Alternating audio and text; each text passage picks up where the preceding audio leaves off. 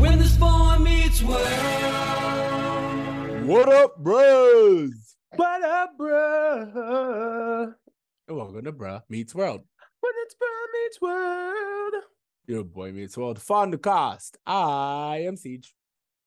I'm Tony Coitus. What's good, bro? Hey, Quitty. How's it going? Yo, yo, yo. You know, you know, doing good, doing good. Doing good. Uh, you registered for any classes lately? Any any good classes? Oh my gosh. Bruh, I okay. I just want to say, I know we're gonna get into the episode, but this was so triggering to like all of like those things that happen when you go to college and you're like, oh wait, no one told you about this.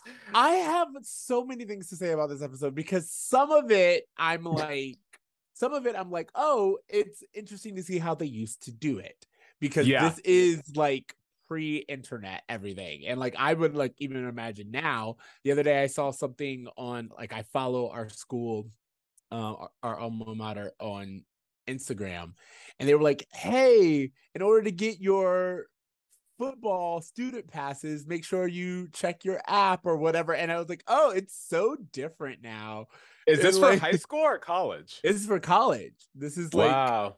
yeah, this is for college, like for the you know the football game. It's football season, so they were like, "Oh, to get your student pass, make sure you have the app." And I was like, "Oh yeah, I'm sure it's like so high tech now. Like we wouldn't even recognize it." Yeah. Well, you know what? I I would be interested to know how much of like the admin bullshit that you get caught up with at the beginning of each semester has gone digital because it's it's been quite a while and I just remember that being the biggest head like basically everything Corey runs into. I mean, Corey causes a lot of his own issues in this episode, but I think we'll there's truth talk about to that.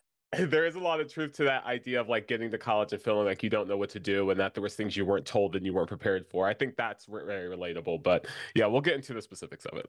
Before we get into the specifics of it, we owe you guys a very long overdue morning announcement. Oh yeah. Um, so like I, I I said that I would do it this episode, and I was like, oh, I, I need to make sure that I do it now before I forget. You guys have been reaching out to us. You have been uh, responding even while we were going in on our hiatus.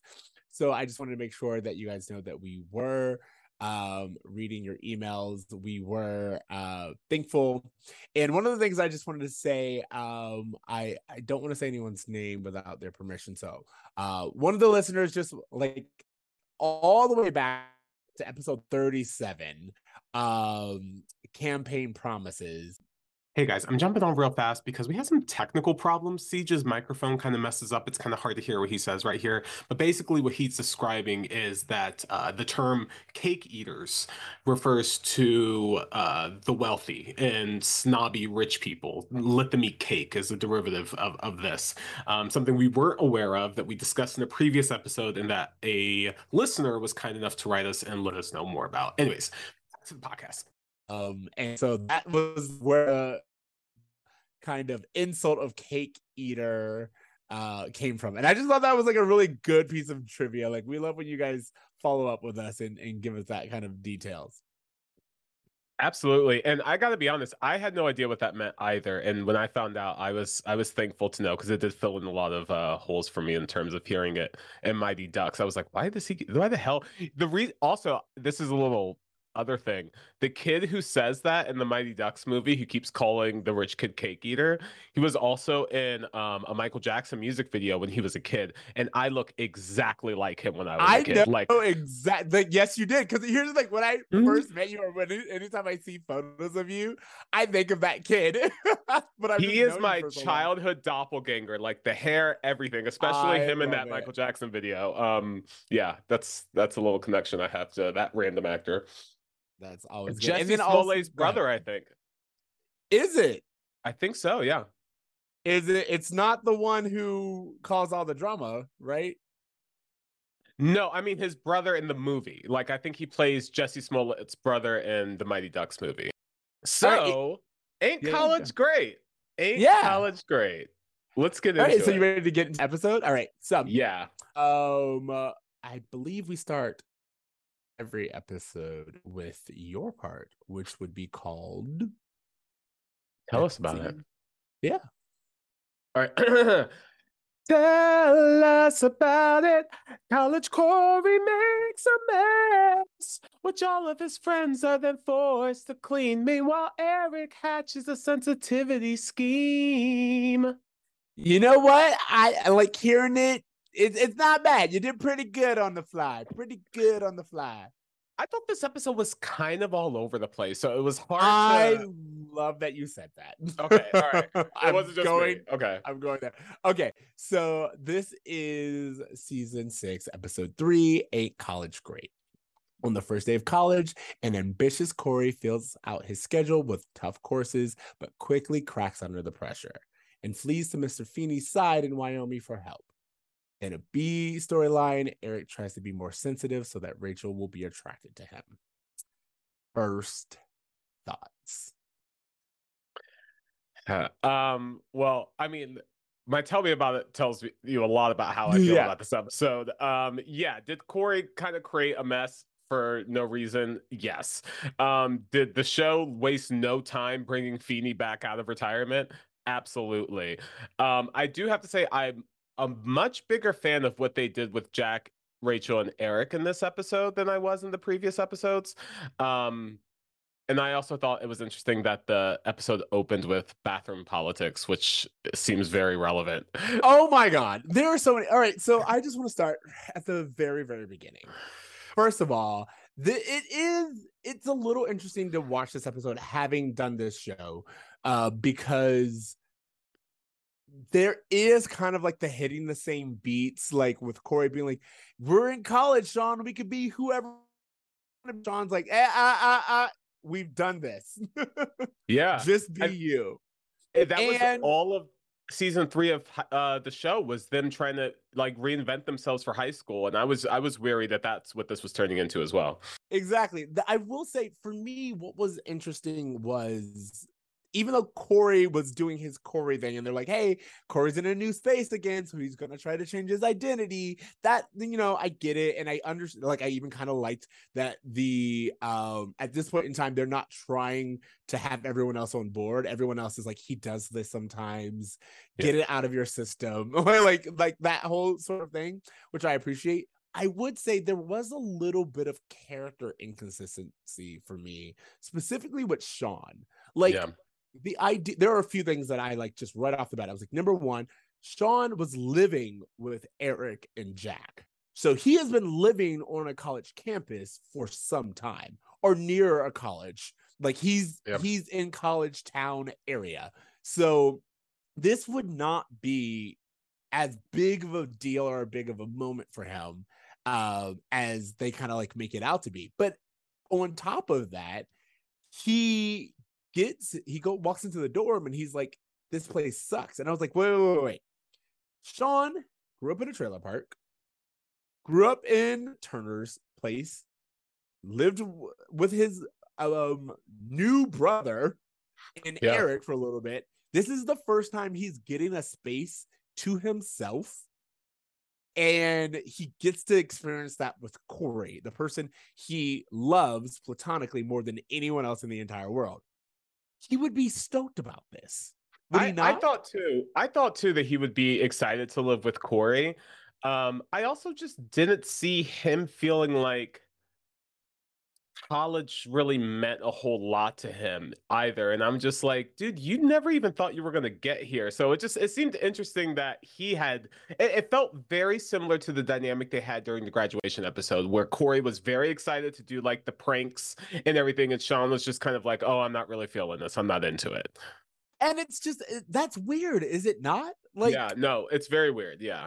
I just feel like it's weird and it's not true to his character because again, he would be excited to do all of these things. There's even like a moment where the whole family's inside the dorm room and they do a hug and Sean's like, "Okay, fine, I'll join." And I was like, Yeah. "No, Sean would be the first one. Like he would be behind Alan's back just hugging the entire family group because the family. So it's just I don't know. I feel like they were playing Sean a little too cool for school, literally. And I'm like, I get what you're trying to do, but at the exact same time, Sean would still be excited to like start this new chapter. You know, I have to say, I, the thing that I was distracted by during that scene was actually everything that was going on with the Matthews, because I was getting really confused as to why they were doing these like big dramatic goodbyes. Because I'm like, hold on a second. Eric, Jack, and Sean all lived together last year. Sean went to the high school and Cor- and Eric and Jack went to the college. So clearly they live within driving distance of both of these places. So what's with I'm gonna all give you the 45 dramatics? minutes. yeah, like why are we hugging goodbye? Why did Morgan resurrect from the dead to hug Corey? Like what's going on? I, I I don't know. I don't know about that because I will say this. I when I moved out of my house, we did kind of something the same way where it's like I went to college 45 minutes from my mom's house. But there was this like huge moment of like, oh wow, we're in you're in college. You have your own life now. Um I I guess I'll see you when you come around, you know? And it was it was a moment, there was a pause, there was a beat of being like, oh wow, this is a big deal. Uh, I do think the whole wow, four years thing was kind of weird because it's like where like you're you're going to see him on Sunday. like Yeah. but I do think like giving time and being like, oh wow, we've raised you, we've gotten you to this moment, and this moment's here, and we have to let you go. Like I feel like that's all really good. But then also, it's interesting because like there's no mention of the engagement. It's like this one, it feels like Yeah. it was written like out of like whoever wrote this episode had no idea about anything else that had happened over the I- last four episodes. I think they marveled at where they were like, "Don't mention the blip, don't mention the blip." They were like, "Don't mention the engagement. Just, just avoid it. We've done it. Let's just move on." um, I only I, I- there's some weird like jokes throughout this episode, and the one that comes to mind in this scene is Corey's pudding obsession. It's there's the, the show does this weird thing with Corey where they make him like an old man and give him like old man tendencies sometimes, and they've been doing this since he was like season one or two. Yeah. Um, with they want you to take the roles, like there's, Yeah. it's just kind of been consistent. And I know that there's an episode this season too where he considers himself to be as boring as celery. Um, so it's just interesting how they're building Corey's humor because it is very unique to this character. Like whatever Corey's doing, that that like his excited thing, his brand of humor, I can't relate it to any other person on television or movies. And I say that like even the Will Friedle, who I think is phenomenal in this episode, I'm like, oh, I see bits of Jim Carrey, I see bits of this, I see bits of that. But with Corey, I'm with Ben's performance, I'm like, this just seems like him or something. I don't know. It's, it's interesting. old Jewish comedy. That's what it is. yeah. Okay. Um, if you watch any other like older, like I'm talking like 40s, 50s, um, Jewish comedies, like it's it's very of that vein. I don't know. There's like even like a character name for like the the kind that he's doing. But that being said, I'm sorry if someone like knows exactly what like that character or trope is called. Um, please please reach out to us. But um, to me, I enjoy it. I enjoy Ben Savage. I think he does it really well. I, I and I will say, like you said, it's almost like unique to him. Like I think of him the same way I think of like Zach Braff, where it's like, oh, I know what you're going. I know your type of comedy, and you're very physical, and you're very like it's a it's a trope unto itself. You are in that lane. You know what I mean? Um, but I'll, you you had just mentioned it earlier, and we'll get there. But I did think about the fact that both Corey and Eric are like just being on an 11 this episode. And I feel bad for like Sean and Jack because I'm like, they just have to like like both of them just have to deal with like this above and beyond craziness with the Matthews boys. which is so unusual for like both of them to be it. You know what I mean? For Yeah, both exactly. those two the, uh, to be the com- comedians, and for I mean, I guess Sean has kind of become more of a straight man. He hasn't been funny or goofy in a few seasons, right? this like, is what I'm saying. Like with him being like, I actually thought, to be honest, I thought that how it would usually go and how I would have liked to see it is they switched. Like Sean is excited. Sean's like yeah, bring in the pud- pudding trunk and all this other stuff. Yeah. And Corey's the one who's trying to distance himself from all of that. And he's like, nope, I'm in a new place. I'm gonna be and honestly, it would have like fit with him signing up for quantum physics and all this other stuff. Mm-hmm. It Yeah, still definitely. like it still aligns with Corey not being himself, but like Corey is usually the person who's like trying to be he's too uptight in a new situation and he's trying to be like the cool guy, like the chill, nothing bothers me. Yeah. And Sean's the one who's himself and relaxed. And like I said, I just thought Sean, I thought they should have switched and it would have made more sense just knowing the history of the show. Yeah, because if it was just like, hey, I'm in college, yeah, I'm excited, that's one thing. But like, they had a really big opportunity to br- tie this into the engagement of Corey just being like, hey, I'm in college, but I'm engaged and I don't want to do anything crazy. And Sean's like, no, dude, I'm in college. I want to party. Like, that would have been a more fitting dynamic for those characters. But, you know, hey, Yeah. um, there's a moment where the girls walk in and they're like, "Hey, let's explore," and then they go and they the first thing they check out is a co-ed bathroom. Can I get your thoughts of that?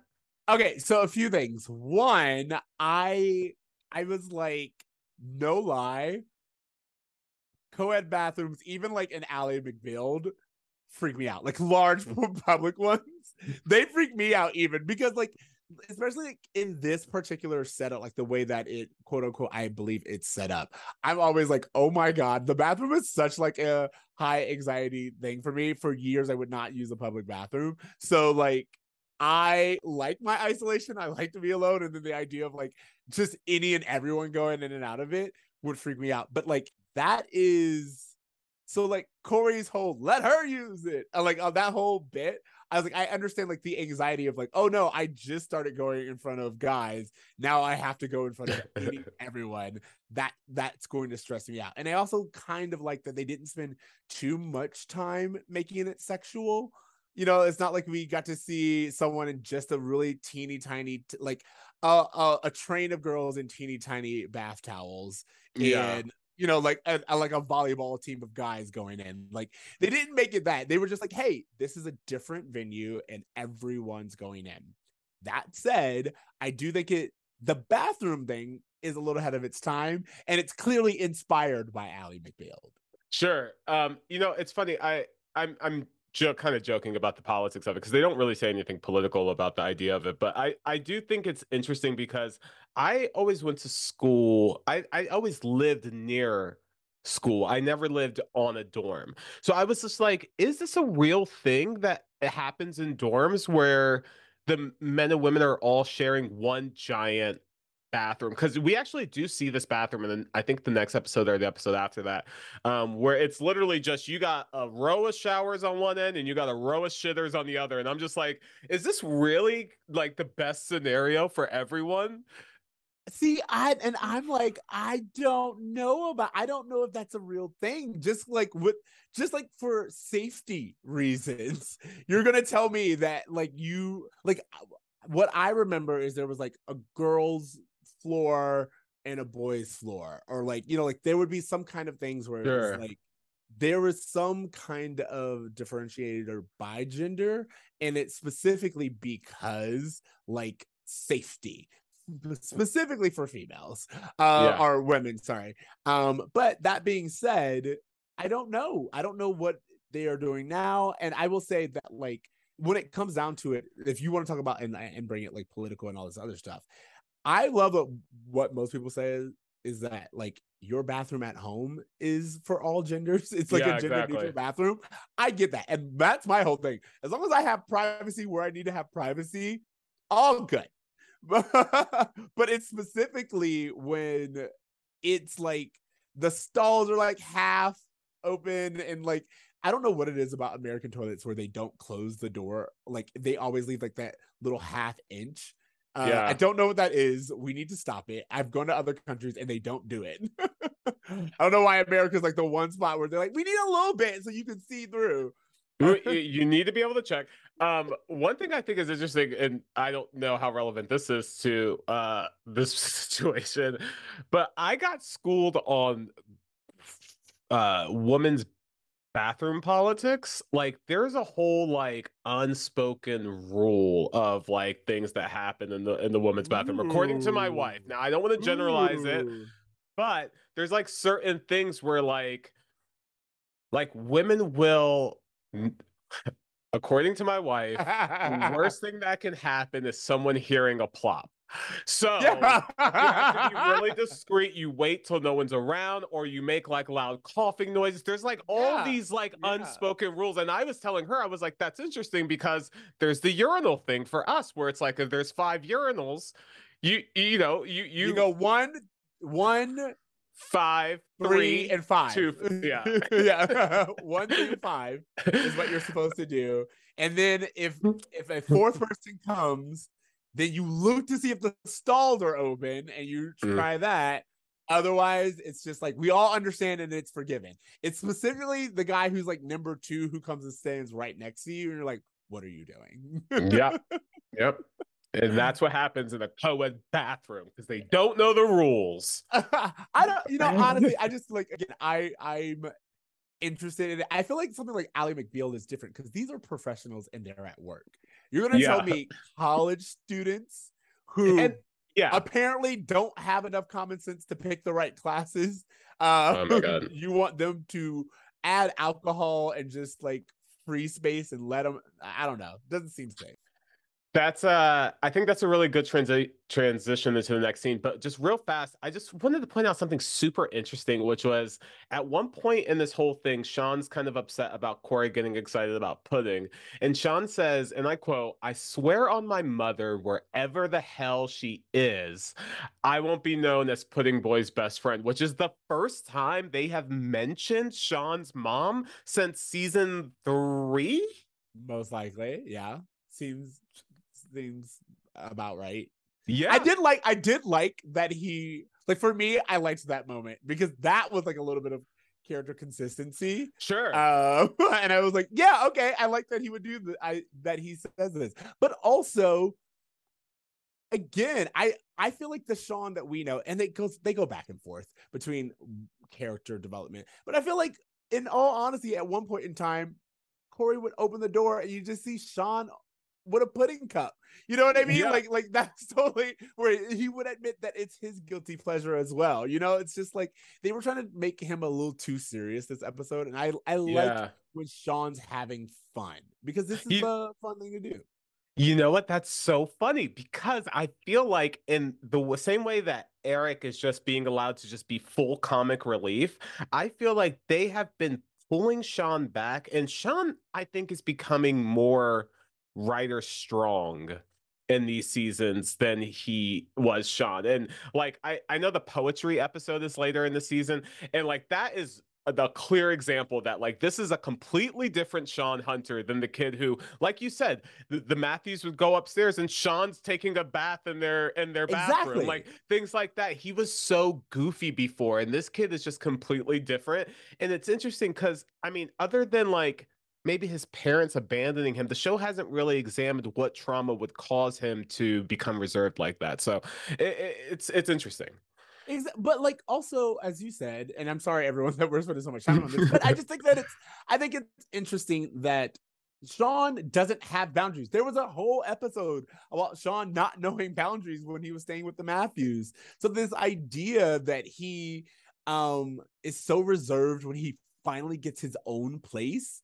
Uh, Yeah. and that he's judging it, and he's like, "Oh, this place is a shithole," and like all of those. I was like, "You've, you know, you've potentially lived in worse places, or were ready to live in worse places. You know, like you were ready to like live in a bus station or whatever." So this idea that the dorm that is his and all his, and he only has to share it with his best friend, uh, not being good enough for him, just I don't know. It felt like someone didn't really know who Sean was. He also purposefully left his own bedroom at the apartment. Like he he had the uh, like he was the one who's told Jack and Eric like, "Hey guys, I think I'm going to live at the dorm." Like they didn't force him to go. So if he wanted to stay and have his own room, he very well could have. So it's weird.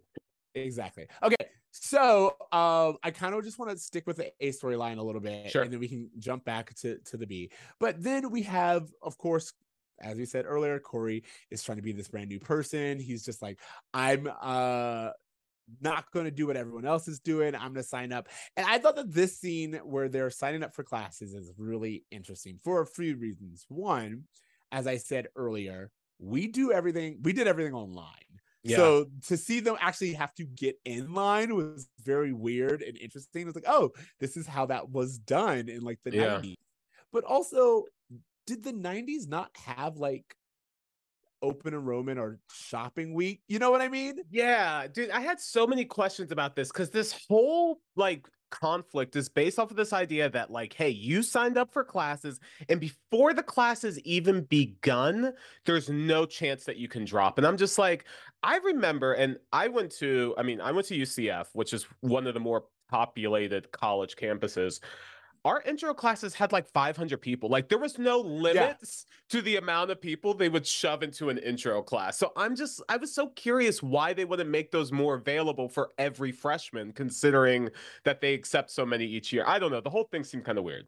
Yeah, and that was my whole thing as well, where it was like, I, I just was like, do you not give like these are freshmen, and maybe maybe we've benefited from because like we went to college like 10 years after them so Yeah. maybe we benefited from uh their learnings and they were like oh this tends to happen all the time maybe we should change it but i just found it very weird that a they would allow him to sign up for these courses without taking the prerequisites and Yeah. then You, b you thank you. You 100% need some like pre, like you need to pass all of these classes before you e- can even consider forensics pathology or whatever the hell he signed up for. exactly. So i found that was weird and then also this idea of you signed up for it you, there's no wiggle room.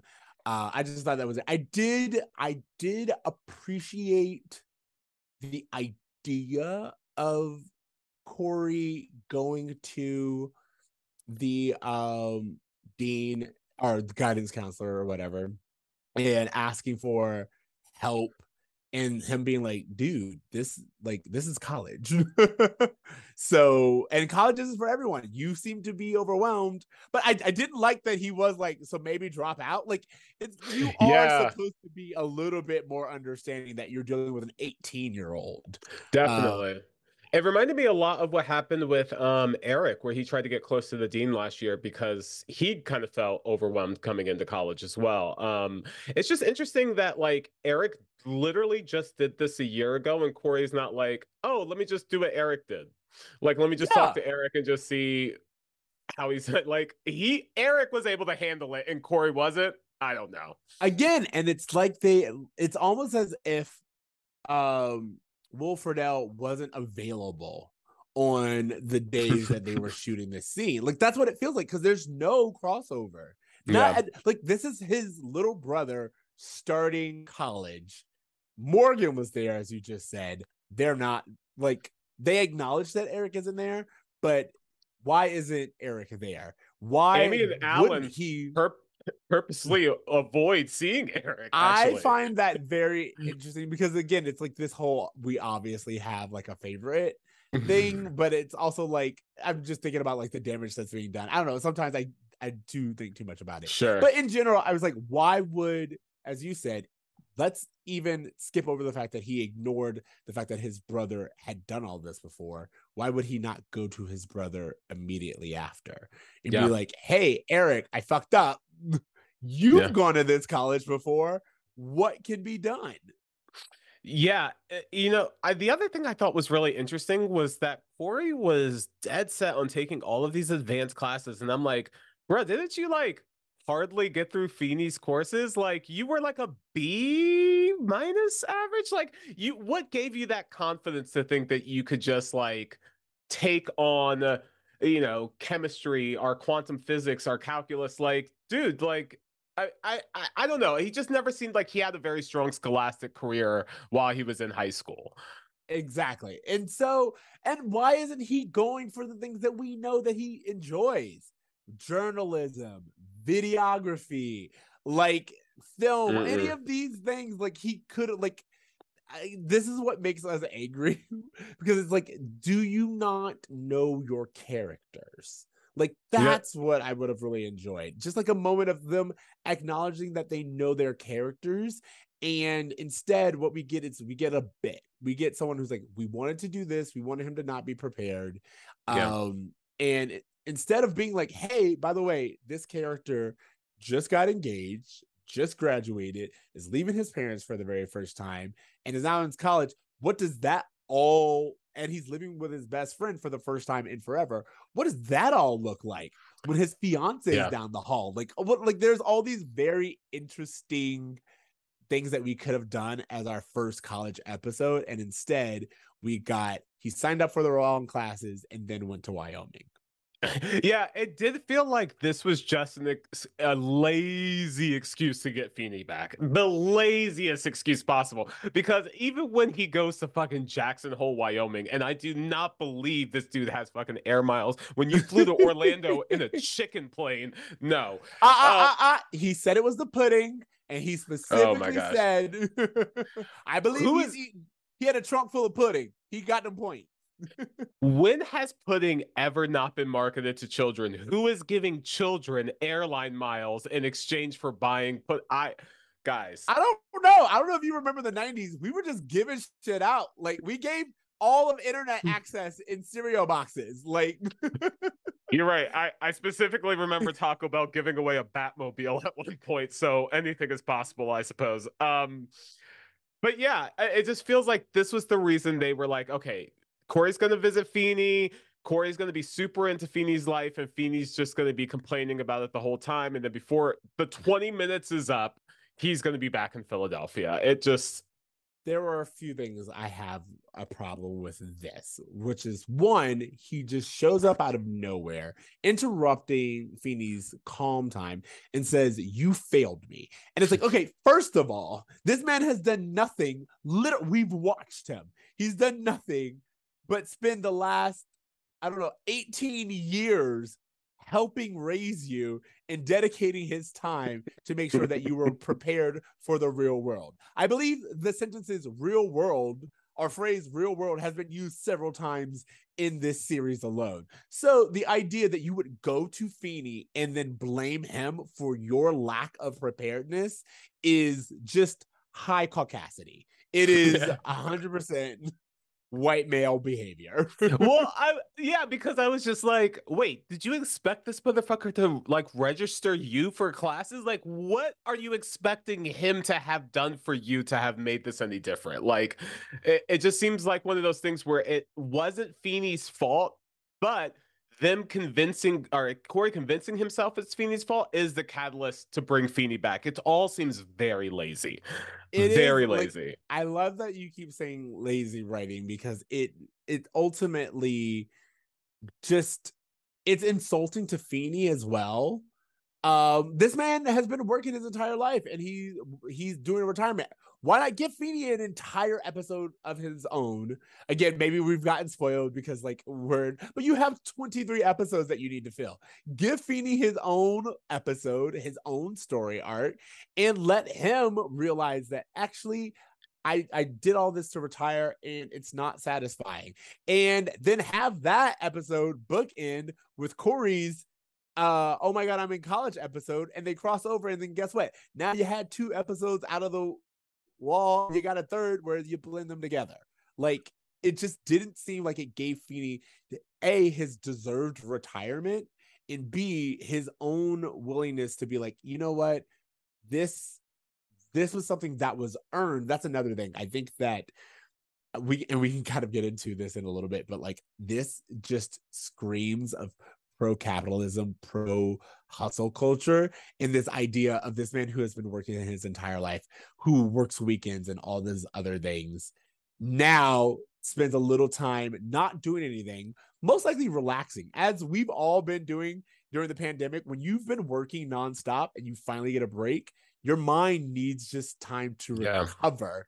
But they're like, nope, he's not being productive. So he's got to go right back into the workforce and i'm just like this is it's it's stupid and then for corey to just kind of like be like oh retirement is you doing nothing not like you haven't just been working the last 50 years of your life. No, it's you get to do nothing, and doing nothing is the easy road. I want to take that.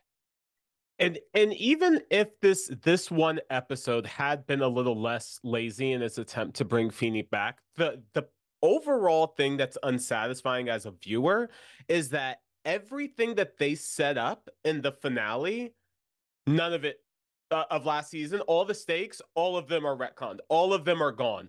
Topanga didn't go to Yale. They're not getting married. Feeny didn't retire. It was just like, oh, so what was any of that fucking for then? There's always more story. Like that's the thing about sitcoms. It honestly felt like they thought they weren't going to get another season, and then they were told like at the last minute, like, "Hey, no, we're going to bring you back for a sixth one." And they were like, "Oh, okay, let's change the ending of the the finale to But- be a two parter." But as you said, you could have changed the ending without actually like you could just make them all sit with their decisions. That Yeah. happens. Again, I just didn't like the idea of A, them interrupting Feeny's retirement. Uh, B, Corey showing up ungratefully, and C, this whole idea of even though it is very clear that Feeny is kind of bored with retirement, they spend like maybe half of a second and they don't really it really is like one line where he goes i'm too young to be doing nothing and it's like well that's that's a great storyline for Feeny. that's a great Yeah, like moment let's give him like a full scene where he realizes that. Let's not just give him a line where he's like well i guess i'm going back uh because i have to take corey back. That's yeah. It also would have been great for Feeny to kind of realize, like, oh, I'm too young to retire. I want to go to Europe. I want to fall in love. I want to like I want to do something other than return to work. Like it would have just been great to see him cross something else off of his bucket list that he hasn't been able to attend to because he's been dedicated to his students. Like develop is this, dude a little saying. bit. just Yeah. to give him a little bit of development. Is that so hard? Apparently so. But I love that you I love that you pointed it out because that's exactly what I was thinking. Okay. Um so Well, then we come back. Go ahead. Yeah, Feeny brings Corey to go see the dean, which is also Feeny's nephew. Apparently the Feeny family has education roles locked down in Philadelphia. Did we ever hear about Feeny having a sister before this? Is this something? I think so. up? Actually, I do remember him saying, well, remember this was a while ago. He said that he does stuff with his sister. Like it was like a dinner Mm. or it was a w- long, long time ago, but he did mention his sister. And I think like Because- for the holidays. Uh, for someone who like helps kids all the time, you never hear him say shit about his nephews, plural nephews. No, you know? no, you don't. Uh, I just thought that was an interesting. Uh, we got introduced to new family today for the first time for Feeny, so that was just interesting. Who I'm pretty sure we will never see again. And never, never, never. Um, anyways, so uh, I think that's that's pretty much it. Feeny tries to help uh, Corey. He doesn't get anywhere, and then Corey just laments about it to Feeny at the rec room, right? Well, so this is what I was going to say to that. This idea of even Feeny going back and being like, hey, shouldn't you like help this kid out? It's like, dude, no. First of all, you're overstepping. And I think they like made him have like a familial relationship because otherwise he would just be overstepping. Overstepping. Yeah, definitely. And it's just like, no, you don't do this. And then also, I had such a problem with everyone because it's everyone solving Corey's problem. They're just like, enabling. Feeny, Feeny goes back and he's like, hey, shouldn't you give him an extra shot? Um, and he gets told no. The um gang, like the Sean, Topanga, Angela, Sean, Topanga, yeah. Angela, all of them. They were like, we kind of knew you would do this, so we bailed you out, which also shows that he didn't for five seconds tell anyone, hey, by the way, you were right. I got myself into this mess. He just immediately panicked and went to go bother Feeny instead of talking to his parent, his brother, his girlfriend, her fiance, his best friend, his roommate. Nothing. Yeah, it's a little bit of an over. It's like Peter Parker going to see Doctor Strange instead of talking to his college. It's professor. exactly like that. Where it's like, you it's- did, you did. Like I and I would have liked for I would have liked like they get like this really good moment towards the end, but I really would have liked for Feeny to be like, you mean you didn't even talk to them about this? Like this problem was so I could still be in Wyoming. Yeah, and again, eh, the reason none of th- that happened is because they just needed a reason to bring him back from Wyoming. I I will say this that the thing that's also frustrating is that Corey goes to Wyoming, and you're right, he's super hard with Feeny. He's like, "You're the reason you never taught me this." And then later on in this scene, he's like, "Oh, Feeny, you actually what you taught me was so much more than about school. It was about friends. Yeah. It was about life." And I was Yeah. just like, "Where was all this when you were giving him shit in Wyoming? Like, why Exactly. didn't you him? Give him flowers where he can enjoy them. Like, what's up?"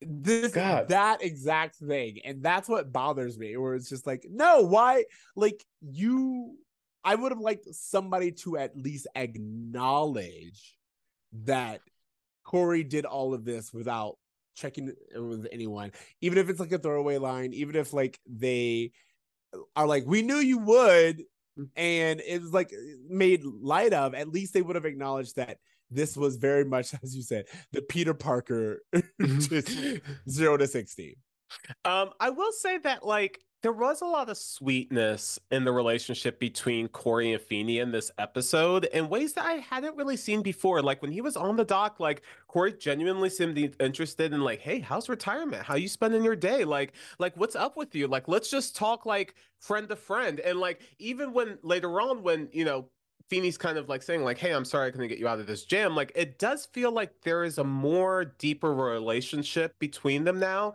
that they're not in high school, which I just thought was interesting to see. I want to say yes and no. I completely agree with you in a lot of uh what you're saying.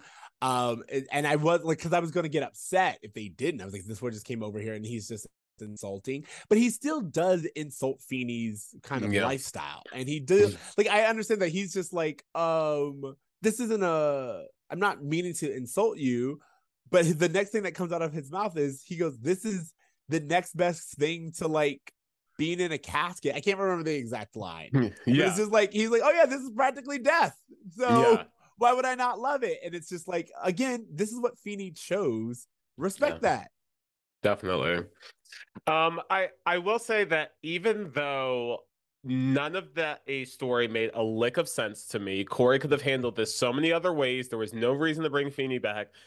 They Michael Jacobs at the end, they like have this moment where like I know where you're going. Yep. Corey's just like, oh wow, I can't believe you guys did all this for me. And then Topanga looks over at George and says, Well, we had the same teacher you did. And I was just like, son of a bitch, if you guys didn't make this so much more complicated for me, because like I love how you were able to make that meaningful, even though none of it makes any sense. So like that was kind of a, a hard thing for me at to like as a viewer to come to terms with. I'll give you that. Like, I will like that moment where they are like, we've prepared, we knew this. Um, Feeny has always prepared us for quote unquote life. You know what I mean? Like, I was like, okay, you made you made this work and you gave us a sentimental moment with them all on the couch. I just very much as you were saying, I still just feel like you cheated your way here. But I'm not I'm not upset that I have it. Yeah, because it also serves to a Feeny storyline in that moment too. Because he's like, "Oh, I'm ups- I'm not really satisfied with what I've been doing all summer," and then he comes back and he sees se- essentially his disciples like doing good in the world because of the lessons he taught them. So it's like it's I I appreciate it, but again, it feels really fucking sloppy. That's it. It Yeah. just feels lazy. Yeah. Um You want to talk about the B storyline quickly? Let's let's let's quickly get into this. I don't feel like there's a whole lot there, but um yeah, why don't why don't you Okay. start us off? I'll say this. First of all, Rachel crying and being upset. I was like, this is the Rachel we should have gotten Yeah. early on. Like, again, this is what I said. It's like this episode feels written outside of anything that anyone else was doing. It's like, why is she emotional now? Like last week, nothing. Like it, and Well, the thing about it that makes zero fucking sense is that there has been an entire summer between last week's episode and this week's Yeah, episode. that last week was 48 hours after graduation, and now they're starting college. So, why you're right. Why the hell is she crying about her ex-boyfriend now? Makes zero sense. Exactly. That's that's my my thing. There is why why now, and then also uh let's even say that she's just been having a really tough time with the breakup. We can go over that. Sometimes things hit you. Also really good. I think New Girl does this better. A idea of her being like fine, and then she's sad, and then guys are like, I don't really know how to uh deal with this you like like they're there type situation like i i absolutely would have preferred something like that where it's like they but we all again like even though i would have loved something like that where it's like oh we are learning how best to comfort a girl because we're two guys and we know how to do that we even got that last week so it's just like this Yeah. feels completely just disconnected from what we got pre in the previous episode um and then the thing that i really really was bothered by is this idea of first of all there's rachel constantly teasing the boys and like oh Mm. if you guys were one person i don't know what i would do with myself like no this is a male fantasy. Please stop. But the biggest male fantasy in the entirety of entiretum is the idea that rachel would go with a guy she barely knows because she still barely knows these guys who she knows is trying to like woo her and lock him in a very closed space and say come on let's get it on like that whole intimidation tactic thing only works when you really know someone. You would not do that with a strange 18 year old boy. I don't know a girl who's willingly willing to make that gamble.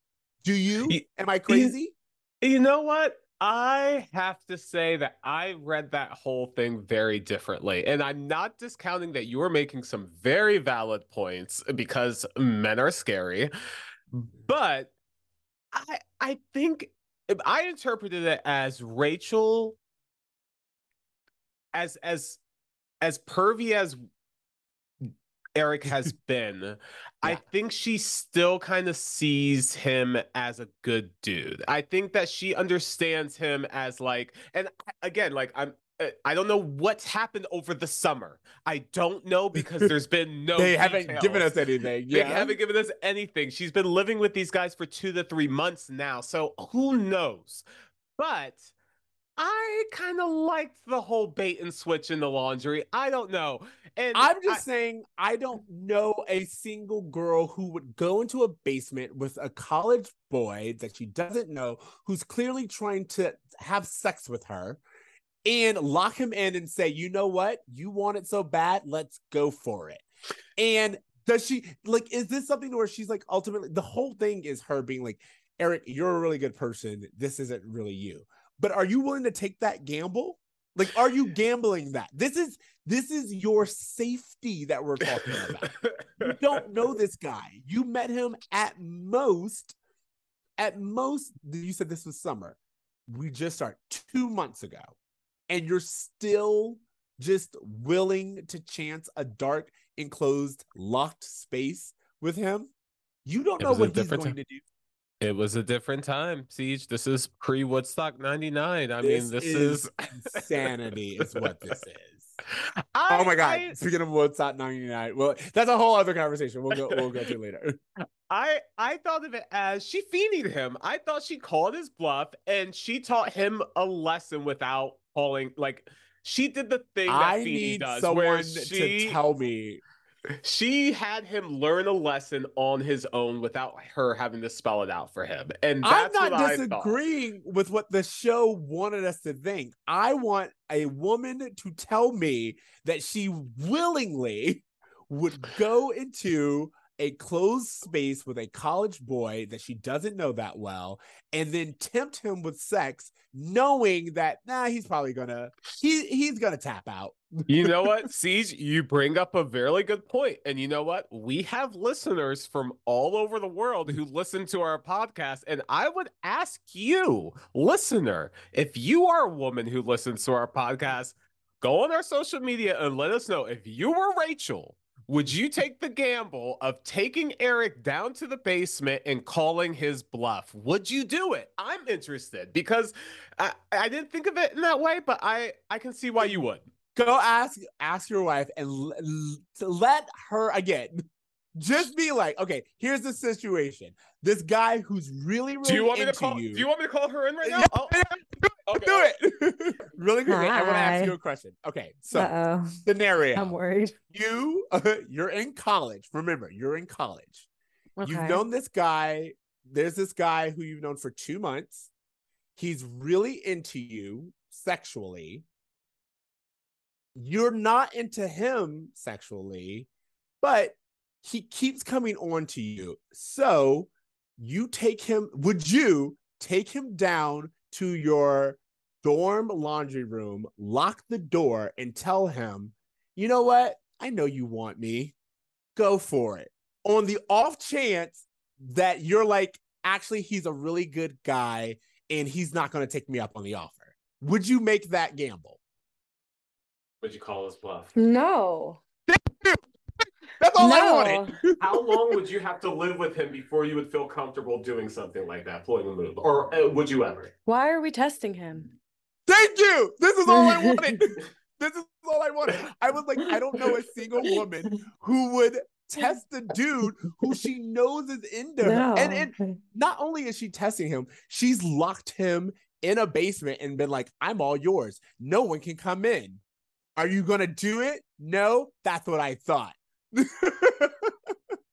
Which episode is this? I forget. This So is, is this Sean and no. This is uh, Rachel and Eric. Oh, it's all coming back. Guys, you are so judgy towards Rachel, but Maitland Ward has literally built a career doing this. So no, no, no, it's not the same. I just, I just, I love and I appreciate her. Thank her so much for taking the time to confirm and tell me that I was right because I just thought it was insanity. Eh, okay, well, here's one thing I will say about this whole situation is that I thought Will Friedle's performance amazing. I Oh, thought of Eric course. was so damn funny. Um, a few things I want to point out about him. Um, I love when he's trying to be overly sensitive, and his definition of overly sensitive is just to wear a black puffy shirt and just waft at candles. Um, All right, so is he or is he not playing Drake in this? like, like I believe, I believe, um, what is it called? Uh, Marvin's room is Oh, exactly this. the other thing that I thought was really funny too was that there's a lot of like ref pop culture references again. Like he references Face Off. He also Yeah. says "Shut your cake hole, Irene," which is a Jim Carrey reference for Me, Myself, and Irene, which came out around that same time. Um, so it was just interesting to to get all that pop culture stuff. I'm not gonna lie, I enjoyed Eric's performance. I think that he's fun. Oh my god, there's a scene where it's right at the end where Jack has born he's dressed like a clown or whatever. And I was like, this is just Boy Meets World having fun, whatever. And there's a line where I was like, this had to be improv. When Will Friedle says, I didn't say you could borrow my bike. I was just Yeah. like, okay, that was improv and it was so funny. And it really it did add to it and it made it funnier. So that was like the one thing where I was like, I, I enjoyed the acting. I just think the scenario is ludicrous. And you know what? I have to say, like, it's a shame that they just didn't realize who Will Friedle was when the show started. It just felt like they could have prepared us for this Eric in a way better ways. They could have like built storylines around this. Like, even when he was kind of falling behind in school in like season three, I think it was, like Feeny was tutoring him. Like it was always him just being academically dumb and just being like a little dim-witted. He was never goofy the way he is now. Like he is just truly funny, and it's just I I I I, like it. I enjoy it. This is actually my favorite version of Eric because of how funny it is. But in terms of just like story, like it's hard to think about this being the same dude that had like really serious moments with Alan when he wanted to be a weatherman and things like that. So it's just it's hard to like make Marry the two. Yeah, definitely, definitely. No, I get it. I just I, I and in a way I agree. I just think that um I at this point in time I know what kind of Eric we're getting into. So I think I judge it a little bit differently because I'm like, oh yeah, this is when Eric becomes this version of Eric. Yeah, and I will say that like there is a a I don't know, maybe a handful of episodes, 10 episodes where you're like, "Oh wow, okay, this Eric is both funny and makes sense in this world." And I feel like we're like a few episodes away from that second thing not so much being true. Like yeah, I I think that like especially when we hit season seven, it, there is just no limit to what they're willing to do with this character. So it it again, it's just it's interesting to watch in retrospect to go back and watch this character develop from the dude who you know was always dating a new girl in season one and had issues with like working at the grocery store. Like this isn't him. it's like I feel almost this is isn't this like the time where Jaleel White has also just kind of spun into a completely different character on um Family Matters. Oh, you mean when he became uh Stefan Urkel? Well, like not just when he's Stefan Urkel, but I'm talking about like when every like when Stefan Urkel was like, a we get- suave motherfucker, man. We I'm got to talking- give Stefan his due. I'm talking when like you get like the Urkel bot and we're in space and it's just like they just start doing really weird things. Bro, Uh, we might have to do a Family Matters side podcast because you're right. At one point, they make him Asian. Um, it's I it gets completely real that, but you're all right. over the place. But this, this this is what I'm talking about. I was like, isn't there like a point in time where it's like, okay, this is just this is not the same show anymore, barely the same character. This is kind of like Mork and Mindy territory. And you know what? I think honestly, a lot of the problem has to do with when they aired because you don't see other shows like Home Improvement getting this far out there in their seventh, eighth, ninth seasons. You see like um shows that were on specifically TGIF. You see Family Matters. You see, you know, uh, you know, step by step, like all these. I think at one point there was a show called You Wish, like there was a genie. Like there was all kinds of just like shows that were so weird that I think you just had to be able to compete in that TGIF commercial promo. You needed to be able to follow Sabrina the Teenage Witch with a promo that would keep people watching until 10 o'clock. And That's I think so interesting. I love that I- you bring that up. I just think that there was just times where like they went back in time or like they had like a black and white episode or they just did things that just didn't really make sense. But like uh, IMDb is actually really great at this at saying like, hey, this episode was featured in this TGIF themed block. So like a lot of times what they would do with TGIF shows is they would be like, hey, every show that airs on this date needs to have this theme to it.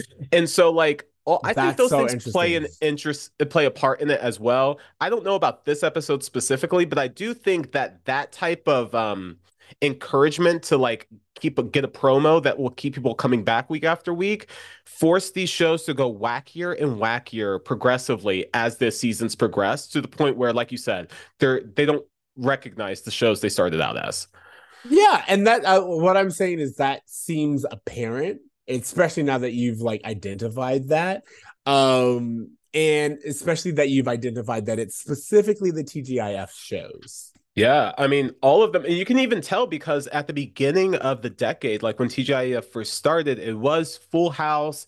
It was like uh, Perfect Strangers. It was shows that were fairly grounded, but like post Sabrina, there was like these sci-fi elements and things got really weird. I think there was one where like this family had like an alien or some shit. Like it just got really weird. And I think that you can tell that Boy Meets World gets kind of weird in the sixth It and does. seventh season. Yeah. It does. We start doing like little one-off episodes. I feel like TV is competing with uh X-Files and it's competing Yeah. with cable and it's just competing with all of these like Buffy, these really Sure. crazy shows. So it's trying to be out there and outrageous because as we know, um a lot of network television tends to follow trends more than make them. Hundred percent. hundred percent. Um, All right. I feel like we squeezed as much juice out of this lemon as possible. A hundred percent. Uh, yeah, I don't really got much else to say. Uh, I thought that Eric was really funny, and I actually thought that Jack was. Uh, I liked him this episode. I thought that did he like played a he played a role. Like it was like, hey, he's the sensitive one, and them playing like him being the sensitive one to Eric's goofy one. Like I think that works. Like as much as I wasn't a huge fan of them trying to make this love triangle happen, like I think it actually enhances the character of Jack to have to have him go through this because it does seem like this is going to be more challenging for him than getting to know Sean better, which he, just gave up on it after Christmas. You're right. Well, also, what's interesting to me is that, like, he- I think both him and um Sean are both like, no, just be you. You know, like they're like, Yeah. don't like I'm sensitive because that's who I am. It's not an act. And I really like I liked that kind of like consistent narrative thread. Um Yeah. and I do like that like you know it- it's only of course when they undermined it at the end by him changing himself for the opportunity to get a look at Rachel's boobies um that it becomes like okay why would you even have this be the case if you're going to undo it that's how I feel anything else Uh, I, you know what? I do not think I have one. I, I, I think I've, like you said, we've gone through this whole thing. okay, what uh Feeny lesson? What's the Feeny lesson? It could be actually Ugh. Feeny's lesson. I honestly cannot tell you what we're mm. supposed to walk away with as an overall moral lesson from the storylines. I honestly think that the Rachel and eh, E- Eric moment in the laundry room where Eric learns like, "Oh, I need to be myself because that's the way you like me the best," is the best lesson out of the whole episode. I don't think there's much from the A storyline other than like, "Hey, I might have to inconvenience my uh, GPA for a friend in order to prove my friendship to him at some point." Like, I don't get anything from that. yeah. Also, it's weird because they can drop classes. So like what's I don't know. I don't I don't want to I don't want to go No grace period. You don't get any grace period. All right. So um that's I, I I was gonna say for me, the lesson of this episode, I will say more like and I'm gonna stretch to include Feeny to this, is to be true to yourself. Um Yeah. Feeny at his heart is an educator. Corey needs to not pretend like he's more uh, mature than he is because he clearly isn't. And Eric and Jack learned the lesson that what Rachel likes about them is that they are their authentic selves. So I think that that's kind of like the through line. Uh, do I feel like I'm reaching a little bit? Yes, but at the exact same time, I feel like it connects everything. Bruh moment. Bruh moment. Uh, you know, I think the bruh moment for me, and uh, again, this could just be reaching, but um when they're talking about the co-ed bathrooms, uh a guy walks into the bathroom and Corey goes, uh, boy, she is butch. And I just thought that was kind of I was like, oh, eh. Uh, you know, yeah, I feel like there, there. I can't remember uh what it was. I think for me, the biggest bruh moment is just the idea that Rachel would lock herself in the basement with a, a and and test a teenage boy's sexual libido. I was like, what are we doing here? Actually, you know what? You're right. There are better bra moments in this episode. I would like to exchange mine to I love your exchange giving program. up a permanent vacation so he could return to the workforce. Because that's how you find fulfillment. exactly. Again, I, I I went on my little tirade about that uh, and its pro capitalism uh, message. I also do. There are moments specifically. That's what I was going to say about the bathroom scene. There are specifically moments where I do remember that Mark Jacobs is Michael Jacobs. little. He's a Michael Jacobs is a little conservative. He's like liberally conservative. Yeah. He's like he's gonna say do things like, oh, we're doing the Ally McBeal bathroom, but he's gonna make Corey be like, this makes me feel uncomfortable. Uh he's very pro work for what you have, you know, like and Yeah, it- people it- just it's want to be lazy. It's interesting College that the show the way to thrived. thrived during the Clinton era because you're right. It is like liberally conservative in a lot of ways that the 90s felt a lot like. Exactly. Okay. Um, what else was I gonna say? The grade. What grade are you giving this? I'm I'm giving this grade a flat out c plus. Ooh, okay, okay. I was just gonna give it a C, a solid C. When you said solid C, I was like, ooh, we're on the same page. But I mean, I think we're in C territory for sure. Yeah, I think it's gonna be a C road ahead, guys. Um Really? oh no, don't that. I don't know. Remember, every- some I'm going into this blind, so there are some kooky episodes coming up, and honestly, there's gonna yeah, yeah, we'll see. I'm Um not homework? gonna lie. I Oh, was go gonna say I've been waiting to do homework Ooh. because I have found a new obsession, and I mean obsession. I I, I specifically thought of you when this happened. There is, you guys know us. We are not shy about promoting other podcasts, other content creators. We love this. I discovered a new. Uh, I don't think the podcast itself is new, but I it's new to me. It's called um "Too Scared Didn't See." Hold on, I want to make sure I get it correct. Um, this is what I've been doing the, the entire time. like that.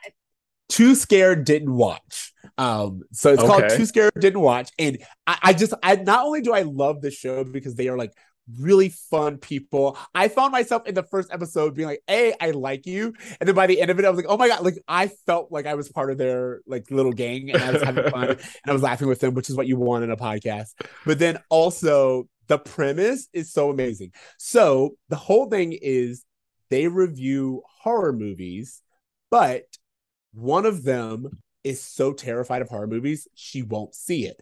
So they literally just describe the plot to her. and it's so good to A, listen to someone kind of like beat for beat, just kind of describe it to someone. But I think what also fun mm. and charming is hearing her reactions, knowing that she's not seeing anything. This is just like storytelling. Ghost stories, yeah. Like this is ghost stories essentially, and you hear her go, "Oh my god, what's going to happen to so and so?" And it's like mm-hmm. she like legit. You get to see her like real time reactions just in the storytelling. And sometimes she's like, "Oh no, I'm scared for Jack," and you're you know that Jack is definitely not making it out of here. So you're like, you should be scared, but you also see them like skirt the um crushing and just like no spoilers for her until they get to that part. But it's honestly one of my favorite things to do. I've listened to like several of their podcast episodes. Sometimes they have guests on and they let the guests describe the movie.